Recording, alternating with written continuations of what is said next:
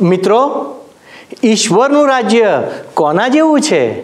તે તો ખેતરમાં સંતાડેલા દ્રવ્ય સમાન છે. ઉત્તમ મોતી સમાન અને ઝાડ સમાન છે.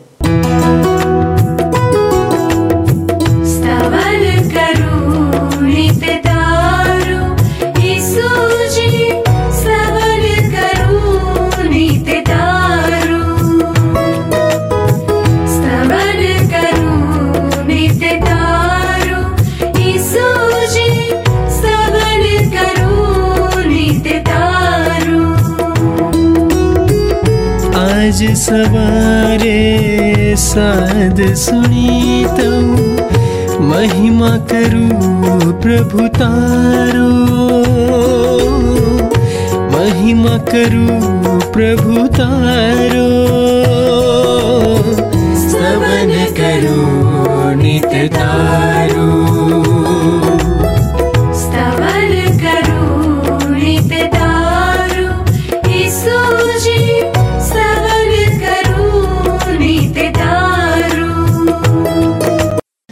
પ્રિય મિત્રો, આપ સર્વને પ્રભુ ઈસુના નામમાં મારા નમસ્કાર.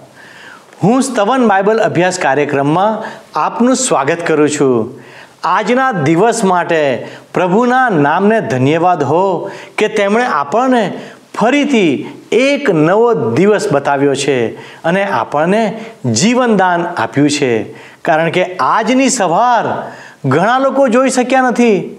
પણ આજે આપણે જીવતા છીએ જેથી આપણે બધા ઈશ્વરનો મહિમા કરી શકીએ છીએ. વાલા મિત્રો, સ્તવન કાર્યક્રમ આપણને એ જ જીવંત ઈશ્વરના વચનો શીખવામાં સહાય કરે છે.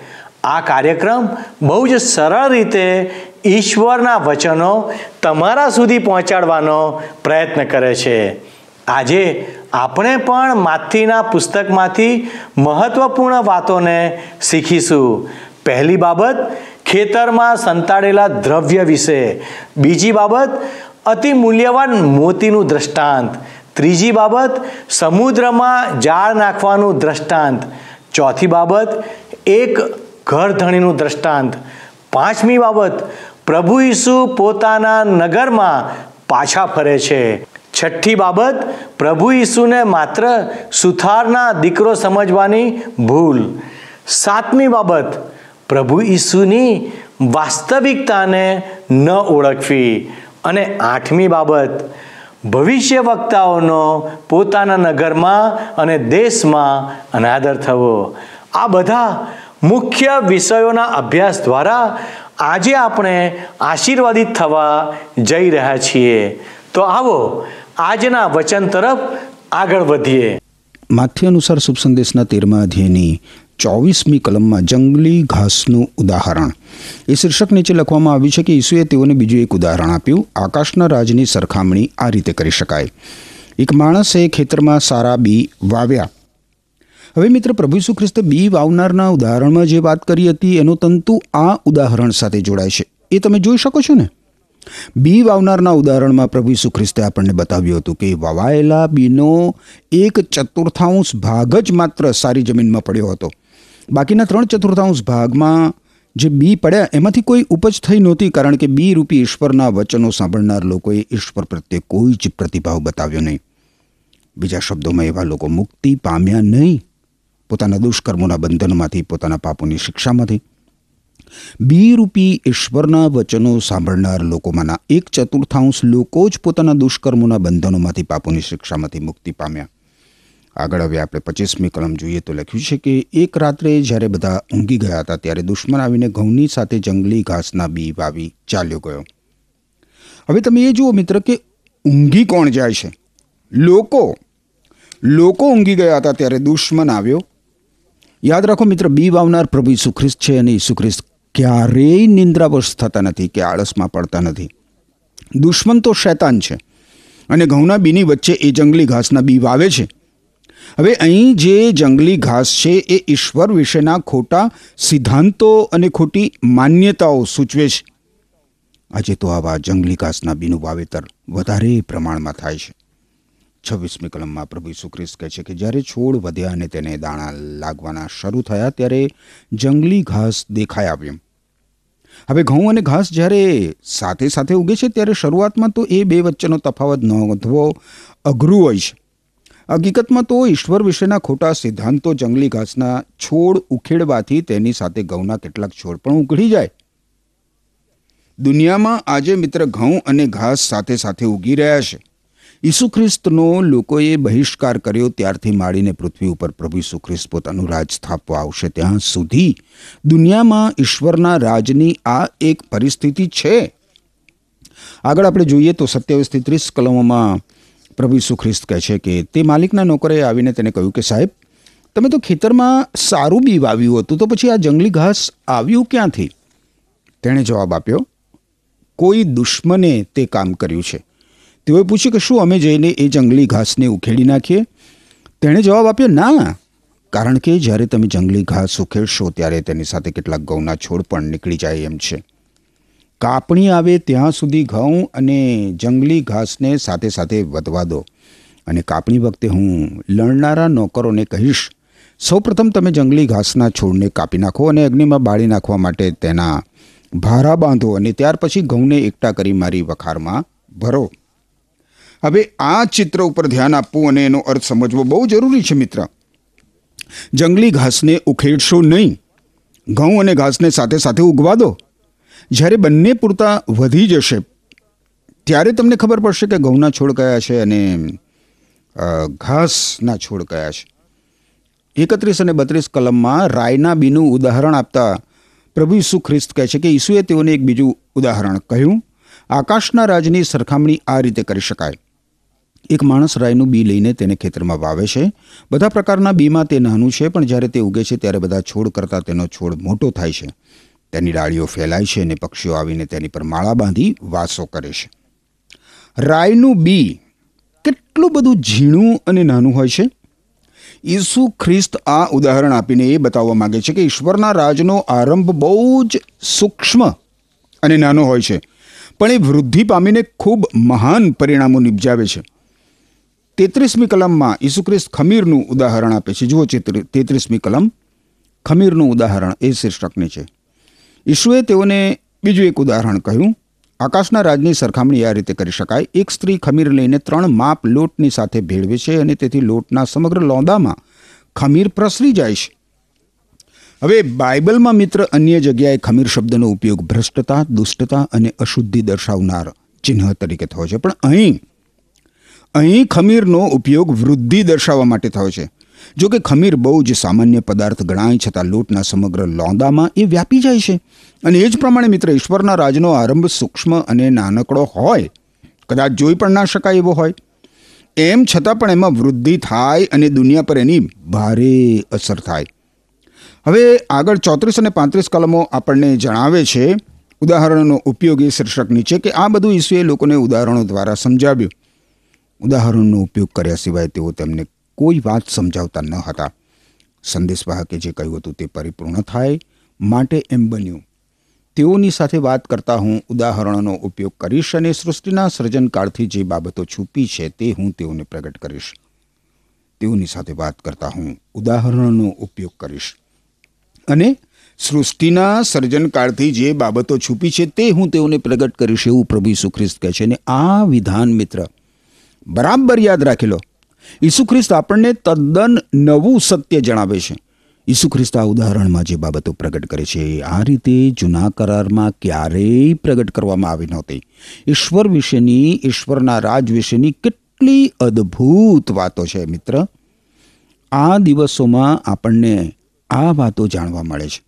કોઈ પણ પુસ્તકમાં કોઈ પણ ફિલોસોફીમાં, કોઈ પણ ઉપદેશ કે શિક્ષણમાં ઈશ્વર વિશેની, ઈશ્વરના રાજ વિશેની આ સત્ય વાતો માણસના જાણવામાં આવી નથી. હવે પ્રભુ ઈસુ પોતાના શિષ્યોને જંગલી ઘાસના ઉદાહરણનો અર્થ સમજાવવાના છે. સાડત્રીસથી ચાળીસ કલમો આપણે જોઈએ તો જંગલી ઘાસના ઉદાહરણનો અર્થ એ શીર્ષક નીચે લખ્યું છે કે ઈસુ લોકોને મૂકીને ઘરમાં ગયા. તેમના શિષ્યોએ આવીને તેમને કહ્યું, ખેતરમાંના જંગલી ઘાસના ઉદાહરણનો અર્થ અમને સમજાવો. ઈસુએ જવાબ આપ્યો, સારું બી વાવનાર વ્યક્તિ માનવ પુત્ર છે, ખેતર દુનિયા છે. સારું બી ઈશ્વરના રાજના લોક છે. જંગલી ઘાસ શૈતાનના લોક છે. જંગલી ઘાસ વાવનાર દુશ્મન શૈતાન છે. કાપણી દુનિયાનો અંત છે અને લડનાર નોકરો તે દૂતો છે. જેમ જંગલી ઘાસને એકઠું કરીને અગ્નિમાં બાળી નાખવામાં આવે છે, તે પ્રમાણે અંતના સમયે થશે. હવે વર્તમાન યુગમાં પ્રભુ ઈસુ ખ્રિસ્તની સ્થાપિત મંડળીનું આ ચિત્ર છે, મિત્ર. પ્રભુ ઈસુ ખ્રિસ્તે જે આગાહીઓ કરી છે, એમાંની એક પણ પોકળ સાબિત થઈ નથી. અહીં જે ચિત્ર બતાવવામાં આવ્યું છે, એ આજે આપણે પરિપૂર્ણ થયેલું જોઈએ છીએ, મિત્ર. એકતાળીસ અને બેતાળીસ કલમો કહેશે કે માનવ પુત્ર પોતાના દૂતને મોકલશે અને તેઓ રાજમાંથી બધા પાપ કરનાર અને કરનાર લોકોને એકઠા કરીને અગ્નિની ભઠ્ઠીમાં નાખી દેશે. ત્યાં રડવાનું ને દાંત કટકટાવવાનું થશે. તમે જુઓ મિત્ર, એક હજાર વર્ષના ઈશ્વરના રાજમાં ભ્રષ્ટતા અને દુષ્ટા પોતાનું માથું ઊંચકશે પણ તેને દૂર કરી દેવામાં આવશે. આ કલમોમાંના ભારેમાં ભારે કડક શબ્દો, અદ્ભુત એવા પ્રભુ ઈસુ નમ્ર હોઠોમાંથી નીકળ્યા હતા મિત્ર. તેતાળીસમી કલમમાં પ્રભુ ઈસુ ખ્રિસ્ત આપણને જણાવે છે કે ત્યારે ઈશ્વરની માગણીઓ પ્રમાણે વર્તનાર લોકો પોતાના પિતાના રાજમાં સૂર્યની માફક પ્રકાશશે. તમારે સાંભળવાને કાન હોય તો સાંભળો. આ કલમ પ્રમાણે મિત્ર, જે લોકો ઈશ્વરની તરફેણ પ્રાપ્ત કરે છે, તેઓ ઈશ્વરનો ન્યાય ચુકાદો પ્રાપ્ત કરનાર લોકો સામે પ્રકાશિત વદને ઊભા રહેશે. દુનિયાનો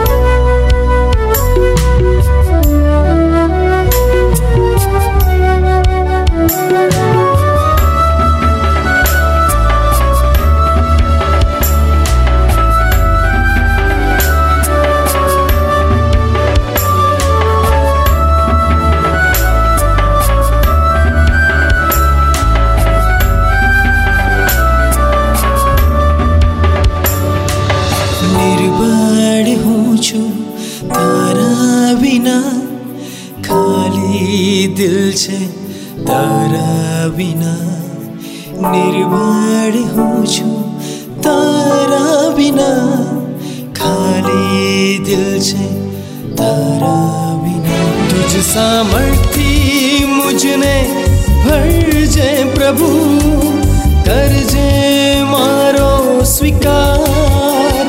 તુજ સામર્થથી મુજને ભરજે પ્રભુ, કરજે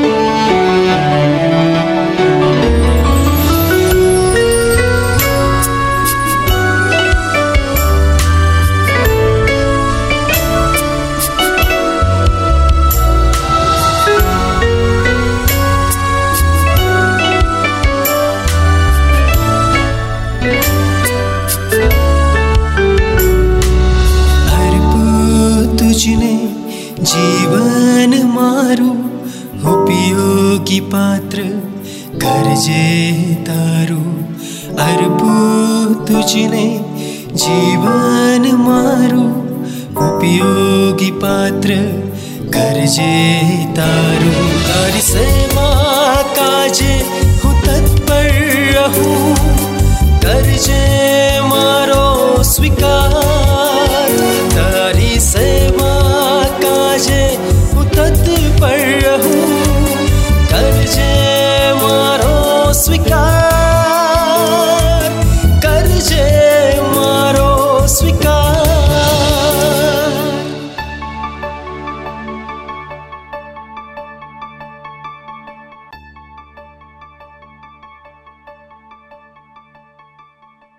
ચુમ્માળીસમી કલમમાં પ્રભુ ઈસુ ખ્રિસ્ત કહે છે, સંતાડેલા ખજાનું ઉદાહરણ એ શીર્ષક નીચે, આકાશના રાજની સરખામણી આ રીતે કરી શકાય.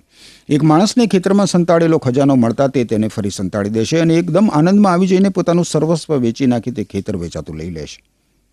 આ ઉદાહરણમાં મિત્ર, ખજાનો એ ઇઝરાયલ છે, ખેતર એ દુનિયા છે.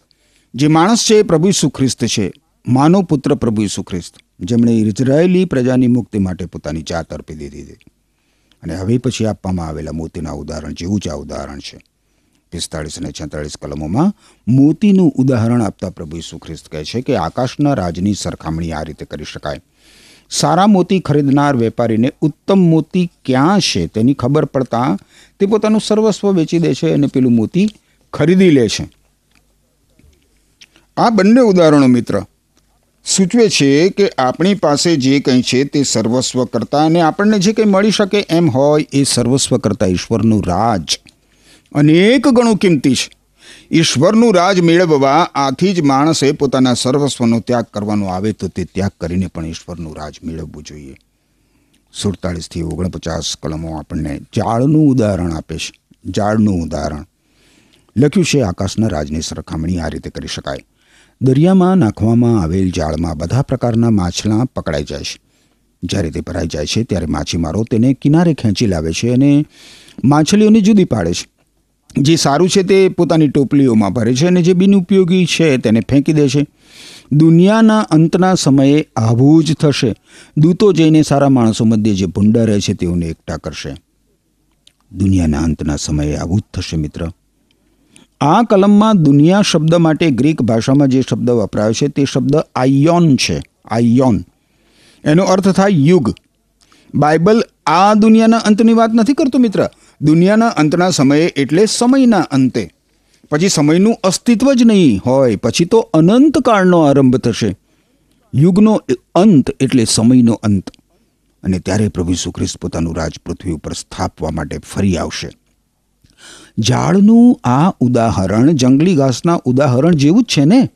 આ ઉદાહરણો ઉપરથી મિત્ર એક તાત્પર્ય એ નીકળે છે કે આપણે ઈશ્વરને આધીન થવાની જરૂર છે અને લોકોને આપણે પ્રભુ ઈસુ મળતી ઈશ્વરની કૃપા અને ભલાઈની જાણ કરવાની જરૂર છે. પચાસમી કલમમાં લખ્યું છે, અને અગ્નિની ભઠ્ઠીમાં નાખી દેશે. ત્યાં તેઓ રડશે અને દાંત કટકટાવશે.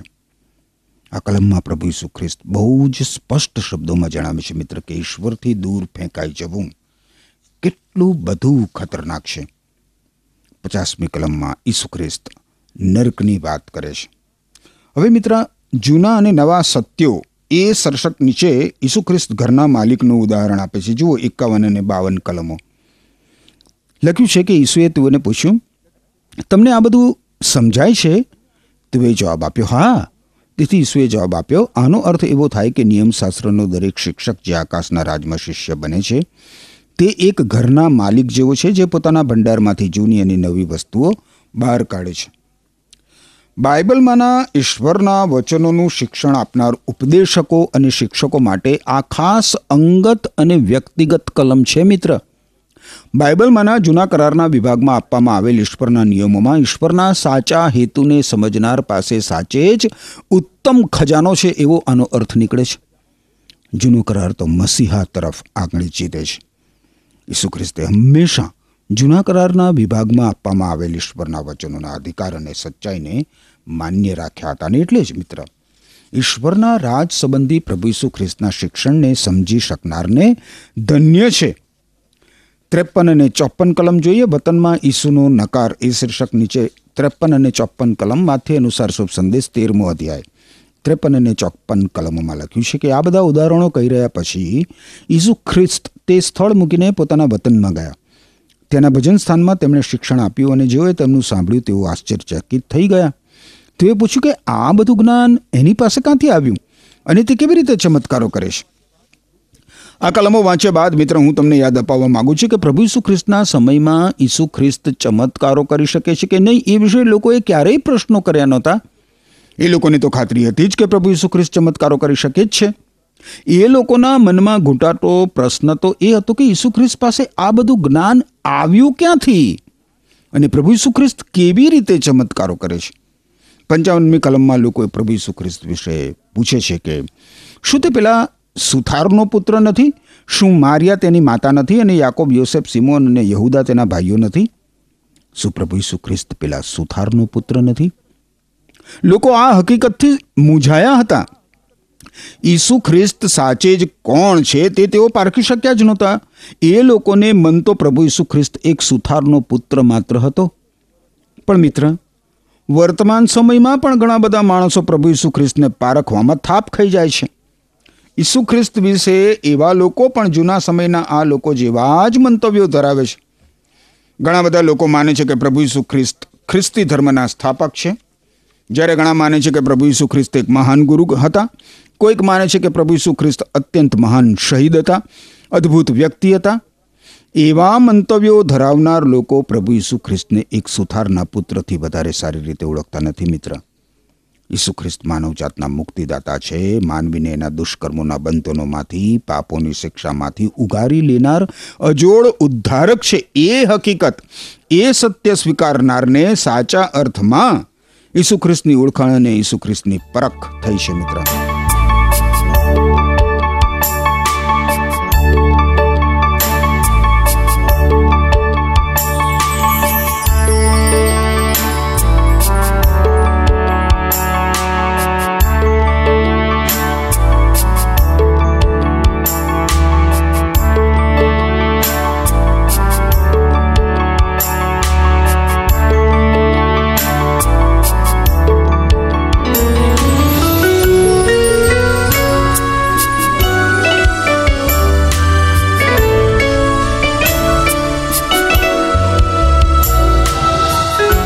છપ્પનમી કલમમાં જુઓ આગળ.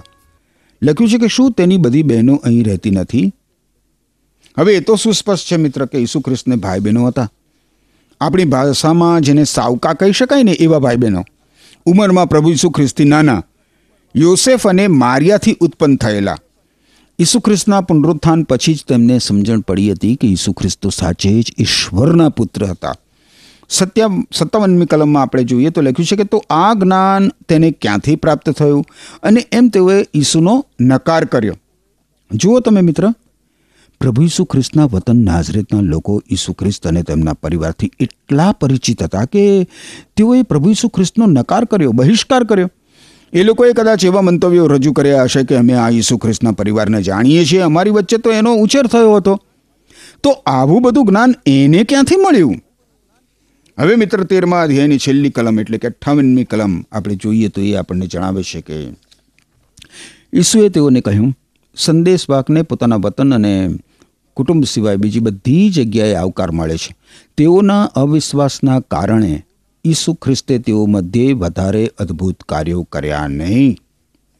આ એક અસાધારણ અને પ્રખર એવું પ્રકટીકરણ છે મિત્ર. જ્યારે ઈસુ ખ્રિસ્ત ત્યાં હતા, ત્યારે જુઓ ઈશ્વરની શક્તિને અવરોધનાર પરિબળ કયું છે? અવિશ્વાસ. લોકોનો અવિશ્વાસ. એ લોકોના અવિશ્વાસને કારણે પ્રભુ ઈસુ ખ્રિસ્તે તેઓ મધ્ય વધારે ચમત્કારો કર્યા નહીં. હવે એવું નહોતું કે ચમત્કારો કરવા ઈસુ ખ્રિસ્ત અસમર્થ હતા. ના ના. લોકોના અવિશ્વાસને કારણે ઈસુ ખ્રિસ્તે ત્યાં વધારે ચમત્કારો કર્યા નહીં. મારા મિત્ર, જો આપણી કોઈ જટિલ સમસ્યા હોય, તો એ પ્રભુ ઈસુ ખ્રિસ્તને માનવા માટેનો વિશ્વાસ આપણી પાસે નથી, એ છે. માનવીની મુક્તિ માટેનો વિશ્વાસ. દુષ્કર્મોના બંધનોમાંથી, પાપના સકંજામાંથી છૂટવા માટે પ્રભુ ઈસુ ખ્રિસ્ત ઉપર રાખવો જોઈએ તો વિશ્વાસનો આપણામાં અભાવ હોય છે. આપણે ઈસુ ખ્રિસ્ત ઉપર એવો વિશ્વાસ કરવાની જરૂર છે કે ઈસુ ખ્રિસ્ત માનવીના મુક્તિદાતા છે, મારા મુક્તિદાતા છે. ઈસુ ખ્રિસ્તે મારા પાપોનો દંડ મારા બદલે ક્રુસ ઉપર ભરપાઈ કરી દીધો છે. ઈસુ ખ્રિસ્ત મારા પાપ માફ કરી શકે છે. વાલા મિત્ર, ઈસુ ખ્રિસ્ત ઉપર અવિશ્વાસ રાખવાના કારણે માનવીને મુક્તિ મળતી નથી, એના દુષ્કર્મોના બંધનોમાંથી, એના પાપોની શિક્ષામાંથી. તમારા હૃદયનું, તમારા જીવનનું પરિવર્તન કરવાનું અદ્ભુત કૃત્ય અથવા તો ચમત્કાર. ઈસુ ખ્રિસ્ત કરતા નથી, એનું એકમાત્ર કારણ તમે ઈસુ ખ્રિસ્ત ઉપર વિશ્વાસ કરતા નથી, એ છે. શું આજે, મિત્ર? આજે તમે પ્રભુ ઈસુ ખ્રિસ્ત સામે વિશ્વાસ ભરેલી આંખોથી જોશો. વહાલા દર્શક મિત્રો, આજના અભ્યાસમાં આપણે ઘણી મહત્વપૂર્ણ વાતોને શીખ્યા. દ્રષ્ટાંતો દ્વારા આપણે સ્વર્ગનું રાજ્ય કોના જેવું છે? ખેતરમાં સંતાડેલા દ્રવ્ય સમાન, મોતી અને ઝાડ સમાન વગેરે બાબતોને શીખ્યા. આપણે જોયું કે લોકોએ પ્રભુ ઈસુને ઓળખવામાં ભૂલ કરી. તેવું જ આજે આપણે પણ કરીએ છીએ. પ્રભુ ઈસુ વિશે બધું જ જાણવા છતાં આપણે તેમને જાણવા નથી માગતા. અને તેમને અપનાવવાથી ડરીએ છીએ. તે સમયે હેરોદ રાજા પ્રભુ ઈસુથી બીતો હતો. જેમ તેણે યોહાનને મારી નંખાવ્યો, તેમજ તે પ્રભુ ઈસુને મારી નાખવા માગતો હતો. મિત્રો, તમે કોનાથી બીવો છો? પ્રભુ ઈસુએ કહ્યું હતું કે, તેમનાથી ના બીવો. જે તમારા શરીરને મારી નાખી શકે છે. પણ તેનાથી બીવો જે તમારા શરીર અને આત્માનો નાશ નર્કમાં કરી શકે છે. વાલા મિત્રો, આજે નિર્ણય લો કે તમે કોની બીક રાખવા માગો છો? મારી પ્રાર્થના છે કે પ્રભુ યોગ્ય નિર્ણય લેવા તમારી સહાય કરે. પ્રભુ આજના વચન દ્વારા તમને આશીર્વાદ આપે. આ વચન પર તમે જરૂરથી મનન કરતા રહેશો. હવે પછીના અભ્યાસમાં આપણે ફરીથી મળીશું, પણ યાદ રાખો, જો આજે તમે કોઈ નિર્ણય કર્યો છે, તો અમને અચૂકથી મિસ કોલ કરશો. ઈશ્વર આપને આશીષ આપો. આમેન. શું તમને આ કાર્યક્રમ ગમ્યો? અત્યારે જ અમને મિસ કોલ કરો.